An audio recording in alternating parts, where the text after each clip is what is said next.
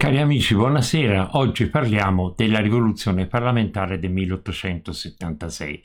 Parliamo di Parlamento, parliamo di partiti politici, ci avviciniamo alle elezioni, torniamo indietro di tanti anni fa. E Tenete presente che partiti politici non esistevano al momento dell'unità d'Italia. Il primo partito politico moderno è considerato il Partito Repubblicano di Mazzini, cioè sostanzialmente la Giovane Italia 1831, perché aveva un programma, aveva un'organizzazione, aveva una struttura.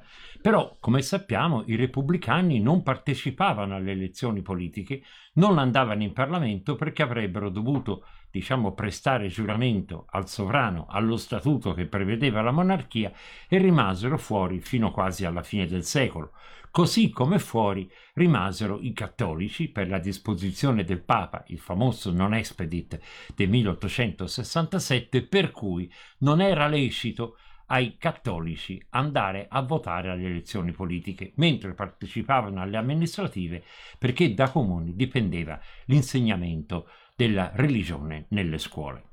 Allora chi c'era in Parlamento? In Parlamento c'erano degli schieramenti, dei gruppi anziché partiti, che si riconoscevano spesso nei loro leaders. E questi gruppi erano la destra e la sinistra. Quindi nel Parlamento dopo il 1861 ci stava una destra e una sinistra a seconda della posizione nelle quali ci si collocava nell'aula di Montecitorio, soprattutto Palazzo Madama era assai più conservativo perché era il Senato ed era di nomina regia, quindi non esistevano frange, diciamo, di sinistra, destra e sinistra. Così questi due gruppi si dividevano a loro volta in che senso? Erano composti la destra che venivano definiti i moderati, erano caratterizzati dagli interessi regionali, cioè i vari eletti dalle singole regioni ex stati dell'Italia preunitaria mantenevano un po' la loro corporazione, i loro interessi locali. Così, per esempio, c'era c'erano i moderati toscani, i moderati piemontesi, i moderati lombardi, i moderati siciliani, i moderati napoletani, che andavano in Parlamento portando gli interessi delle regioni, delle terre da dove venivano. La sinistra si distingueva meno per interessi regionali, aveva programmi abbastanza simili e interessi abbastanza simili, si distingueva invece per i leaders, cioè lì non c'erano i moderati toscani, c'erano gli amici di, gli amici di De Pretis, gli amici di Correnti, gli amici di Nicotera, gli amici di Crispi e quindi ognuno aveva un gruppo di seguaci e mettendo insieme questi seguaci e questi gruppi si faceva la maggioranza parlamentare necessaria per far approvare le leggi. Il primo a capire tutto questo era stato Cavour che nel vecchio Parlamento subalpino aveva eh, creato la sua maggioranza parlamentare che aveva consentito nel famoso accordo con eh, Rattazzi, il cosiddetto connubio, di mandare a casa Massimo D'Azeglio, cioè nel giocare con le maggioranze personali. Un altro statista che giocherà con le maggioranze personali sarà Giovanni Giolitti, ma siamo già al Novecento. Restiamo al nostro periodo. Quindi abbiamo una Camera eh, dove è presente la destra e la sinistra. La destra è maggioranza moderati, pur con le loro caratteristiche regionali, sono maggioranza e gli eredi di Cavour governeranno il paese. Lo governeranno fino a quando? Fino al 1876, allorché su una voto di una mozione c'era il governo Minghetti, moderato, destra emiliana, Marco Minghetti, fu messo in minoranza, dette le dimissioni e a quel momento ci fu la cosiddetta rivoluzione parlamentare, cioè al governo del paese andò la sinistra anziché la destra. Il termine che fu usato, rivoluzione, in realtà fu esagerato, perché non era la sinistra socialista, la sinistra marxista che andava al governo, era la Francia più progressista sempre del ceto borghese. De Pretis, che era il leader della sinistra, ecco, che governerà e prenderà il posto di Minghetti, in realtà era stato ministro della Marina nei governi della destra. Quindi, come si vede, non era poi che ci fosse quella profonda, estrema differenza. Tuttavia, l'impressione fu enorme, soprattutto nei collegi del sud, dove già nel 74 si era avuto un grosso successo della sinistra nei confronti della destra, ricordo che si votava a collegio uninominale, e fece una profonda pressione tanto da usare il termine rivoluzione, anche se la politica in realtà continuò ad essere un po' sulla linea, sulla falsariga della linea dei moderati, senza stravolgimenti come la parola rivoluzione faceva intendere.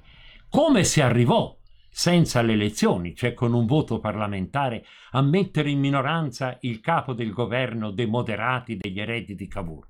La colpa, fra virgolette, se vogliamo, fu dei moderati toscani.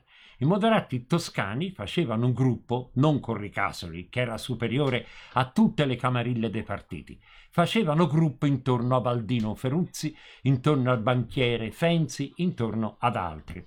E votarono nella mozione contro il proprio partito, contro la destra. E perché votarono contro la destra? Per tre motivi, sostanzialmente due, anzi sostanzialmente uno.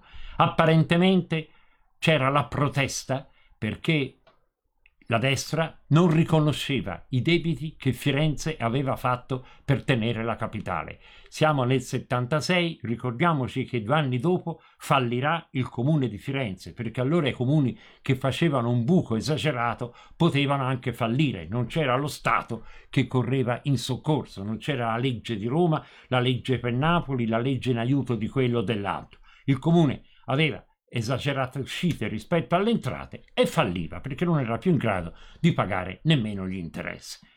Allora, questo era uno motivo, il risentimento dei toscani che non si vedevano riconosciuto il sacrificio e gli impegni che avevano assunto per ospitare la capitale fra 1865 e 1871, quindi siamo appena cinque anni dopo la capitale a Roma. Il vero motivo per cui votarono contro fu motivo di interessi, come sempre succede, e cioè la statizzazione delle ferrovie. I moderati piemontesi, conservatori contro il liberismo dei toscani, piuttosto ehm, eh, pro, con i, favorevoli ai dazi, eccetera, erano favorevoli e ipotizzavano la statizzazione delle ferrovie. Cosa voleva dire? Voleva dire togliere la gestione delle reti fer- ferroviarie dalle mani dei privati che le possedevano. Ma chi erano questi privati? Erano dei gruppi, in particolare toscani. Basti pensare al gruppo Bastogi. Bastogi aveva in mano le ferrovie dello Stato. Allora i toscani, davanti a questa ipotesi di statizzazione, una specie di nazionalizzazione per intendersi, dal XX secolo, che cosa fecero? Votarono contro i loro stessi, loro stessi, il loro stesso schieramento. C'era poi un'ultima in, in causa, motivazione, ed era la legge, l'imposta sul macinato. L'imposta sul macinato colpiva interessi in Sicilia, era male applicata, non era desiderata e anche i moderati siciliani qualcosa ci misero di mezzo insieme ai toscani per mandare a casa, è il caso di dirlo, Marco Minghetti. Minghetti va a casa, c'è la rivoluzione, arriva al governo la sinistra con De Prete, si fanno di lì a pochi mesi le elezioni, la sinistra stravince, nel mezzogiorno 200 collegi su 204 vanno alla sinistra, solo 4 vanno ai moderati. E cosa succede? La rivoluzione no. Succede che ci si accorge, in sostanza, che la linea politica da tenere non era molto diversa fra la sinistra e la destra i moderati. Tant'è che nell'82, alcuni anni più tardi, i programmi erano talmente vicini che la destra di Minghetti e la sinistra di De Pretis fecero un grande partitone, un grande schieramento che si chiamò il trasformismo.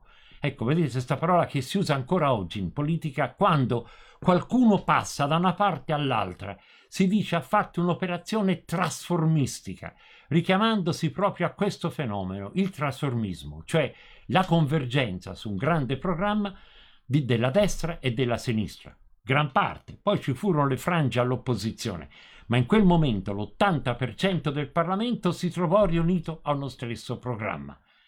In realtà il risultato, come spesso succede davanti alle stragrandi maggioranze, fu lontano dalle attese che gli italiani speravano e si attendevano.